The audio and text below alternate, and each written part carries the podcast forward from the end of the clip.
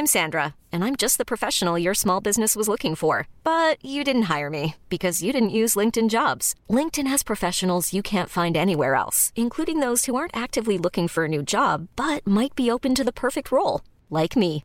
In a given month, over 70% of LinkedIn users don't visit other leading job sites. So if you're not looking on LinkedIn, you'll miss out on great candidates like Sandra. Start hiring professionals like a professional. Post your free job on linkedin.com/achieve today.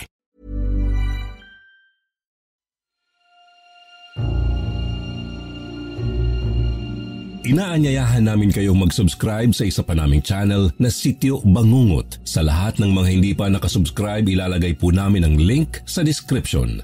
May mga bago po tayong kwento. Abangan ninyo sa Sityo Bangungot tuwing alas 10 ng umaga, Monday, Wednesday at Friday.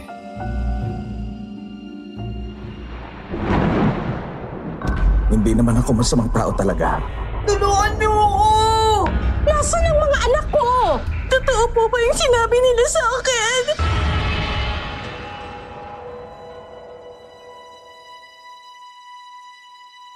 Magandang gabi po sa inyo, Sir Wilmore. At sa lahat ng mga tagapakinig ng inyong YouTube channel na kwentong takip silim. Tag-ulan na naman po sa Pilipinas. Madalas na naman ang pagraragasan ng mga bagyo. At sa tuwing ganitong panahon, palagi kong naaalala ang kwento ng aking namayapang ama na naging preso sa bilibid. Itago na lang natin sa pangalang Densyo ang aking ama. Nasangkot po siya sa mga pinaghihinalaang aktivista noong panahon ng martial law. Nakulong po siya simula 1977 at doon na rin namatay uh, sa bilangguan dahil sa sakit na tuberculosis. Nung buhay pa ang aking ama, madalas namin siyang dalawin ni nanay uh, sa bilibid. At sa tuwing dumadalaw kami noon ni nanay, ay hindi mo maiaalis sa tatay ko ang magkwento tungkol sa nakasama niyang bagong preso na nakulong dahil sa salang pagpatay noong 1994. Naging kadikit ni tatay ang preso na ito na kilala sa bilibid sa alias na Asyong Taga. Nakatira noon sa Antipolo si Asyong Taga kasama ang kanyang asawa at limang anak nang magsimulang maganap ang kahindik-hindik na kapalaran nilang magpapamilya.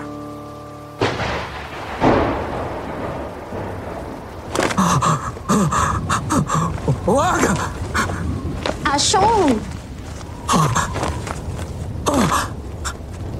Nabangungot ka na naman. Magsindi ka nga ng gasera. Pinutol na naman siguro nilang kuryente dahil sa lakas ng ulan. Aagawin mo pang gasera. Tulog na naman ang mga bata. Ayoko matulog nung sobrang dilim. Lalo pat ganito kalakas ang ulan. Baka mamaya wala na pala tayong bubong, di ko pa alam. Nasaan ba yung gasera? Nandun sa ibaba, sa labas ng bahay. Nakasabit sa may pintuan sa silong. Ikaw ang kumuha.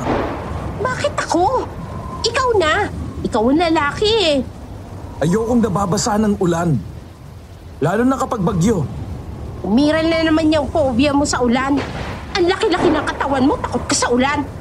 Hindi lang basta ulan yan. Bagyo yan, Cora. Kung gusto mong ilawan tong kubo, ikaw ang kumuha ng gasera. Sang-ayon sa kwento ng tatay Densyo ko, inamin raw sa kanya ni Asyong kung bakit siya may pubya sa ulan at bagyo. Walong taong gulang pa lang daw si Asyong nang maulila sa mga magulang.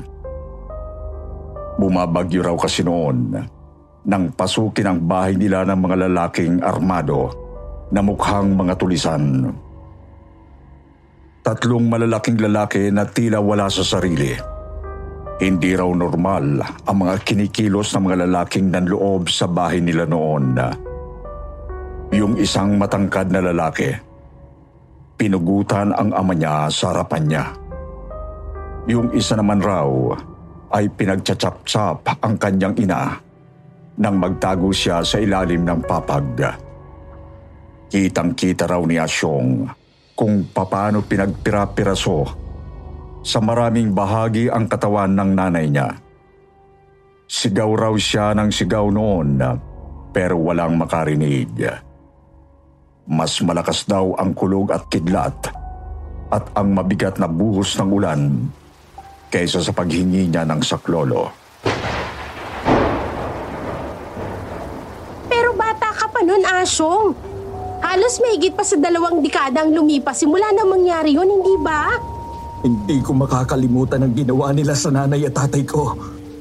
Lalo na sa akin. Nakikita mo ba tong malalalim kong peklat sa balikat at noo? Itong kamay kong kulang sa dalawang daliri. Lahat yan! Kagagawa ng isa sa mga hayop na lalaking naloob sa bahay namin. Tumakas ako noon. Tumalon ako sa bintana. Mataas na ang baha sa labas ng bahay. Pero buong tapang kong nilusong. Pero naabutan niya pa rin ako. Nagawa niya pa rin akong tagain sa kamay, sa noo, at sa balikat. Mabuti na lang, lumakas ang daloy ng tubig. Inanod ako ng baha hanggang sa mawala ng malay. Alam ko, patay na ako noon.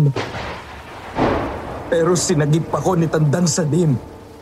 Ilang beses mo bang ikukwento sa akin yan, Asyong? Sa tuwing bumabagyo ng ganito, palagi na lang yan ang kinikwento mo. Hindi ako pinatatahimik ng pangyayari na yun, Cora. Lalo na kapag bumabagyo.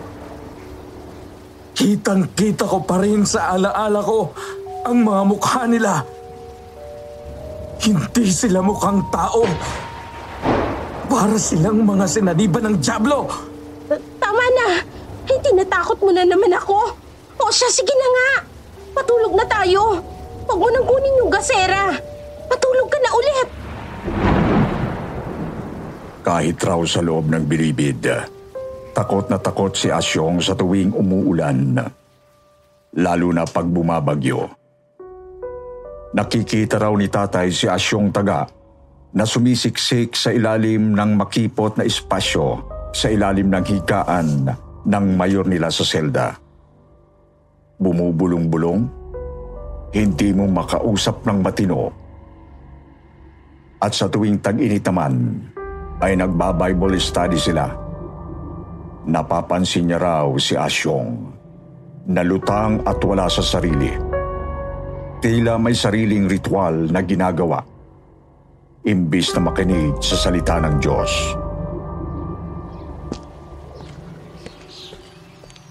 Saan ka na naman galing, Asyong?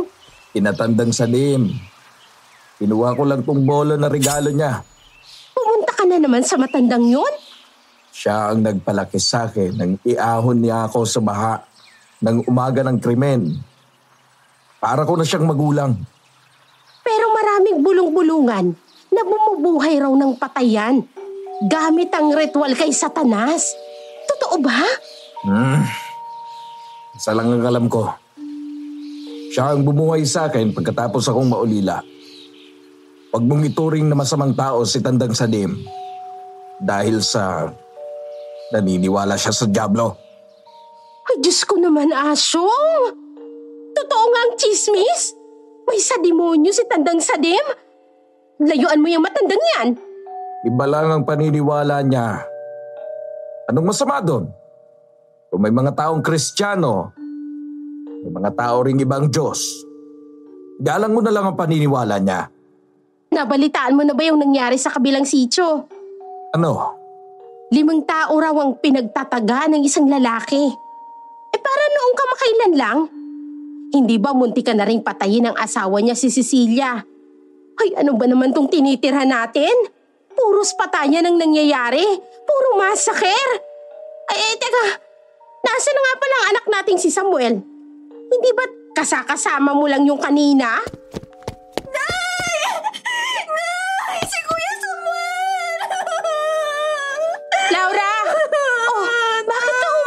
Anak? Anong nangyari sa Kuya Samuel mo? Nandun siya sa may puno malapit sa bangin.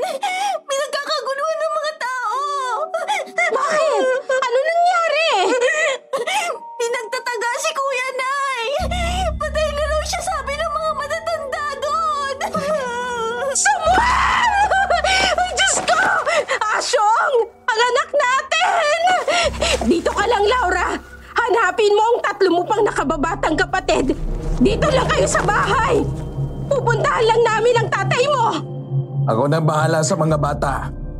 Sige na, Cora. Puntahan mo na si Samuel. Nay, Nay, totoo po ba yung sinabi nila sa akin? Mabilis na nagtatatakbo raw papunta sa sinasabing puno malapit sa bangin si Cora.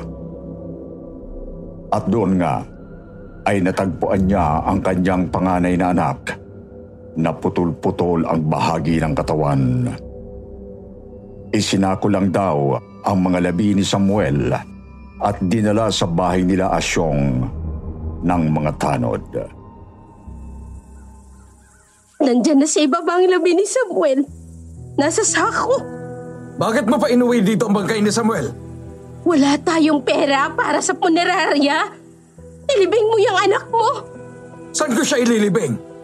Wala naman tayong sementeryo rito. Isa pa, mahal ang bumili ng kapirasong puntod sa libingan. Ilibing mo ng palihim sa silong nitong kobo. Siguraduhin mong walang makakakita sa'yo para hindi tayo i-report sa barangay. Nasaan si Laura? Si Laura? Um, inutusan kong mamitas ng talbos ng kamote sa tumana. Asyong, paano namatay si Samuel? Nauna siyang umalis sa akin mula sa bahay na tandang sadim. Sinabihan ko siya na hintayin ako. Pero matigas ang ulo ng anak mo. Maglalaro pa raw sila ng basketball ng mga barkada niya. Nakausap ko mga barkada niya. Tinuturo ka nila. Ikaw raw ang tumaga sa anak mo. Totoo ba? Bakit ko gagawin yun sa sarili kong anak? Sa tingin mo, magagawa ko yun kay Samuel? Pumunta ka na sa silong bago pa umulan. Ilibing mo na ang anak mo. Hahanapin ko lang yung tatlong bata. Nung gabing yon, ay kinausap raw ng masinsina ni Cora ang tatlo niyang maliliit na anak. Si Lani, sampung taong gulang. Si Doro, siyam na taong gulang. At ang bunsong si Tantan, pitong taong gulang. Lani, Doro, Tantan, makinig kayo sa nanay. Magmula ngayon, gusto ko diretso uwi na kayo mula sa eskwelahan, ha? Hindi na muna kayo pwedeng maglaro sa paaralan pagkatapos ng klase. Ayokong inaabot kayo ng dilim sa daan. Malayo-layo rin ang nilalakad niyo pa uwi. Bakit po, inay? Delikado na ang panahon ngayon. Totoo po ba yung nangyari kay Kuya Samuel, Nay? Oo, Doro, totoo yun. Kaya gusto ko, palagi mong titingnan ang mga kapatid mo. Lalo na kapag wala ako. Ingatan mo si Tantan, ha? Bata pa siya. Eh, ang ate Laura po, nasaan na siya? Inutusan raw ng tatay niyo sa tumana. Eh, mag-aalas 8 na nga ng gabi, wala pa rin. Lalabas na muna si nanay ngayon at hahanapin ko ang ate Laura niyo. Dito lang kayo, ha? Huwag kayong lalabas sa kubo. Ha? Ano yun? Nay, may nakapasok po yata ang aso sa silong. Ah, ang, ang tatay mo yun. May pinapaayos lang ako. Akala ko po kasi aso. Naguhukay po kasi. Asyong! Hindi ka pa ba tapos dyan sa ibaba? Aalis na muna ako. Hahanapin ko si Laura. Ikaw na muna magbantay sa mga anak mo dito. Umuulan nang umalis raw si Cora para hanapin ang pangalawa niyang anak na si Laura. Bumabagyo na at nagsisimula ng bumaha nang nakabalik sa kubo nila si Cora na hindi kasama ang anak na si Laura. Alas 12 na raw ng gabi noon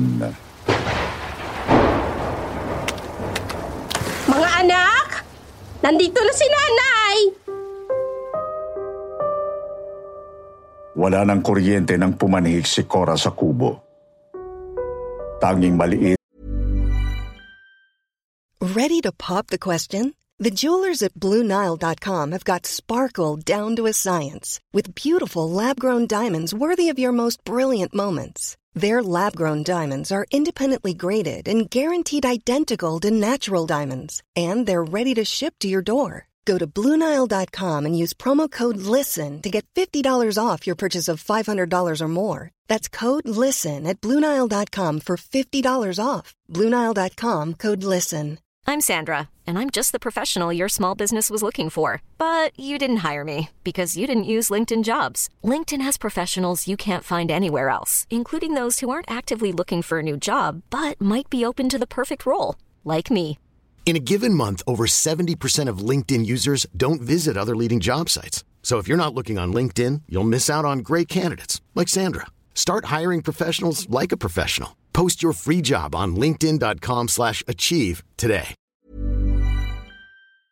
nagasera na lang ah, ang ilaw na nakita niyang nakapatong sa maliit nilang hapagkainan.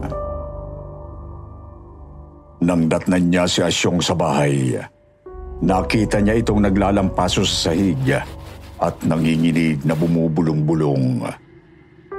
Habang labas-pasok na nagtatapo ng mga damit na tila pagmamay-ari ng mga anak niya. Akyat babaraw ito sa kubo. Pumupunta sa silong at bumabalik sa itaas. Asyong, nasaan ang mga bata? Nandyan lang. Pumasok si Cora sa kapirasong silid tulugan ng mga bata. Pero wala raw ang mga ito sa loob. Wala sila sa silid nila.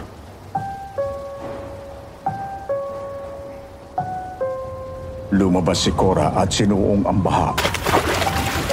Tinanap niya sa buong paligid ang mga bata. Pero hindi niya natagpuan. Basang-basa siya nang bumalik sa kubo. Asyong, wala rin sila sa labas. Nasaan ang mga anak mo? Bakit hindi mo ang tanong kay Doro? Diyan sa labas si Doro. Doon lang napansin ni Cora na naglalasing si Asyong nang bigla nitong tagain ang paubos ng bote ng lambanog. Hindi raw ito makatingin ng diretso sa mukha niya. Nasa labas si Doro? Pinabayaan mong lumabas ng bahay ang anak mo kahit bumabagyo? Nakita mo na ba kung gaano nakataas ang baha sa labas? Abot hanggang bewang na! Ay paano kung ano rin ang baha yung anak mo? Nasaan ang mga anak mo? Hindi ko alam. Hindi mo alam dahil lasing ka na naman! Anong klaseng ama ka?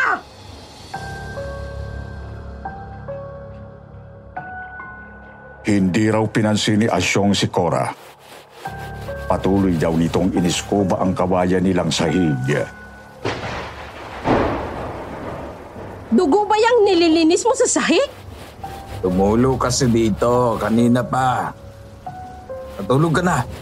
Paano ako makakatulog kung nawawala lahat ng mga anak natin? Ikaw lang ang mukhang hindi apektado sa mga nangyayari sa mga anak mo. Bakit Asyong ha? Bakit ka ganyan? Mabilis raw na kinuha ni Asyong ang bolo na bigay ni Tandang Sadim at idinuro ito kay Cora. Bakit may dugo yung bolo na yan? Asyong? Anong ginawa mo? Sabi ko kay Samuel, huwag niya akong iiwan mag-isa. Ayoko kasi nang iniiwan ako. Matigas ang ulo niya. Kaya napalo ko siya nito. Pinalo? Pinalo mo si Samuel Lambolo? Oo.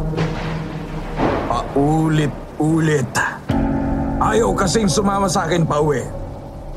Pinalo ko siya ng pinalo. Hindi mo siya pinalo! Tinaga mo ang anak mo! Tinaga mo siya na paulit-ulit! Diyos ko! Pinatay mo si Samuel! Bakit? Mabilis na tinakpan ni Asyong ang mga tenga niya. Takot na takot ito sa lakas at kulog at buhos ng ulan. Nagsimula na rin ng humangin ng malakas sa labas. Isang napakalakas na bagyo ang biglang dumating ng gabing yon. Umabot hanggang dibdib ang ilalim ng rumaragasang baha.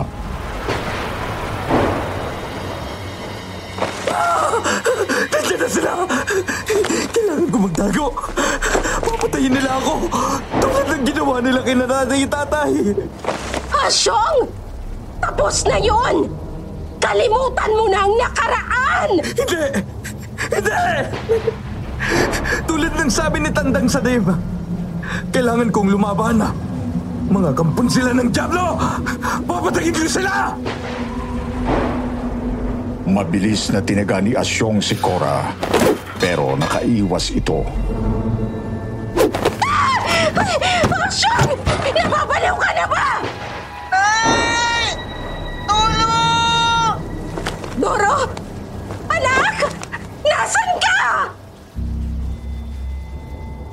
Mabilis na tumakbo papalabas ng kubo si Cora at hinanap ang anak na si Doro. Ngunit hindi niya ito makita sa lakas ng buhos ng ulan. Sobrang dilim ng paligid.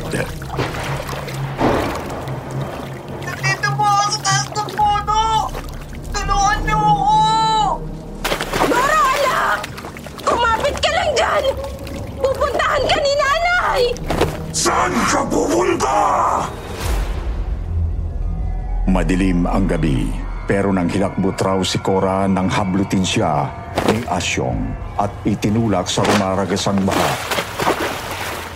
Baha na may halong putik mula sa bundok. Malunod-lunod raw si Cora sa ilalim ng baha.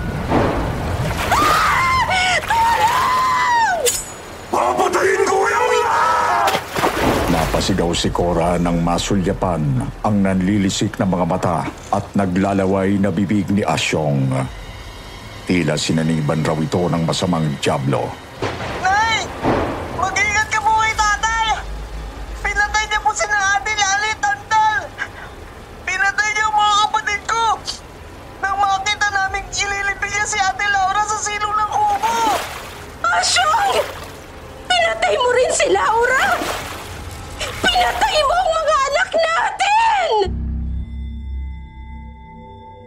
Tila baliw raw na nag-amok si Asyong. Galit na galit ito dahil hindi siya makalusong sa malalim na baha. Bumalik kayo rito! Papatayin ko kayo! Pinagtataga raw ni Asyong ang dingding, hagdan at pintuan ng silong habang nababasa na ng baha. Pinagwawasak raw ni Asyong ang gawayang dingding ng silong na tila halimaw na naghahanap ng mabibiktima. Inanod na ng baha si Cora. Mabuti na lamang at napayakap siya sa malaking katawan ng puno ng mulave.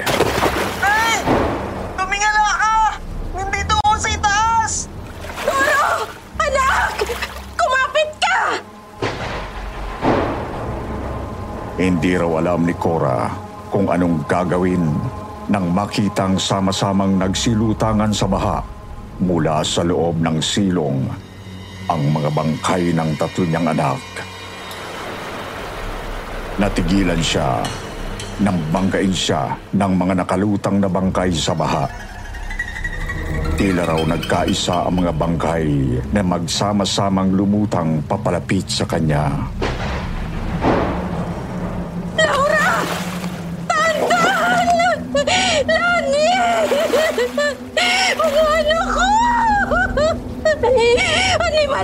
Asyong! Bakit mo pinatay ang mga anak natin? Bakit? Bigla raw natauhan si Asyong sa mga sinabi ni Cora. Nagbalik raw ang pubya nito sa bagyo at baha. Mabilis raw itong umakyat sa kubo at doon nagsisisigaw. Humagulgol si Asyong na tila batang tinataga sa dilim.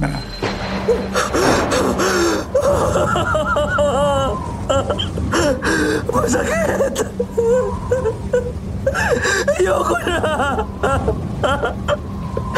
Maawa kayo sa akin!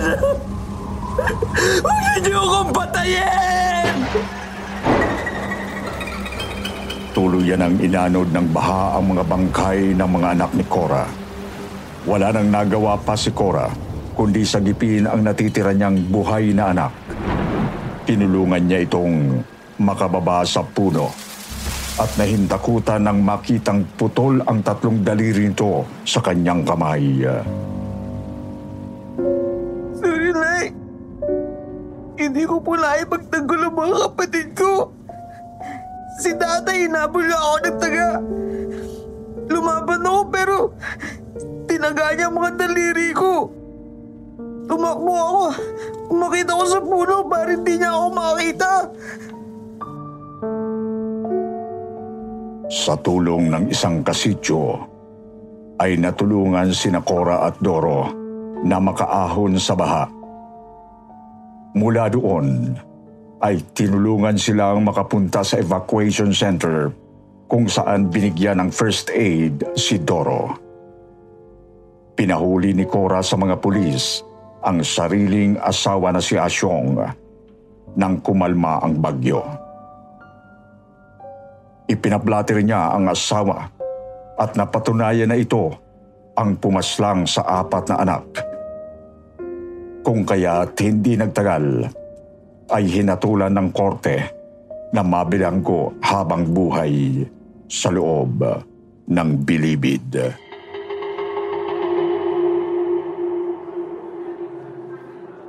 Alam mo paring Dencho, hindi naman ako masamang tao talaga. Pero meron kung anong espiritong bumubulong sa akin na pumatay. Nawawala ako sa sarili ko sa tuwing sinasapian ako. Sabi ni Tandang Sadim, yun daw yung espiritu na bumuhay sa akin nung malunod ako sa baha nung bata pa ako. Pero hindi ko alam kung totoo nga yun. Isa lang ang alam ko. Mahal ko ang mga anak ko. Mahal ko si Cora. Pero siguro, hindi ko mahal ang sarili ko. Kaya nagawa ko ang lahat ng iyon. Naipalibing ni Cora ang mga bangkay ng anak niya sa tulong ng mga taong taga-sityo. Lumipat na ng tirahan si Cora at Doro at ngayon ay nabubuhay ng mapayapa sa isang lugar sa Metro Manila. Inamin ni Asyong Taga ang lahat ng kasalanan niya sa harapan ng korte kaya siya nakulong sa bilangguan. May mga bagay talagang mahirap ipaliwanag Sir Wilmore. May mga krimen na ginagawa ng tao na hindi nila gusto pero nagagawa nila dahil sa udyok ng kasamaan. Dito po nagwawakas ang kwento ko ngayong gabi. Sana'y nagustuhan ninyo po ang kwento ni Asyong Taga na dating kaselda ng tatay ko sa bilangguan. Maraming salamat po sa pagkakataon na maibahagi ko ang kwentong ito. Hanggang sa muli, Sir Wilmore, magandang gabi sa inyong lahat.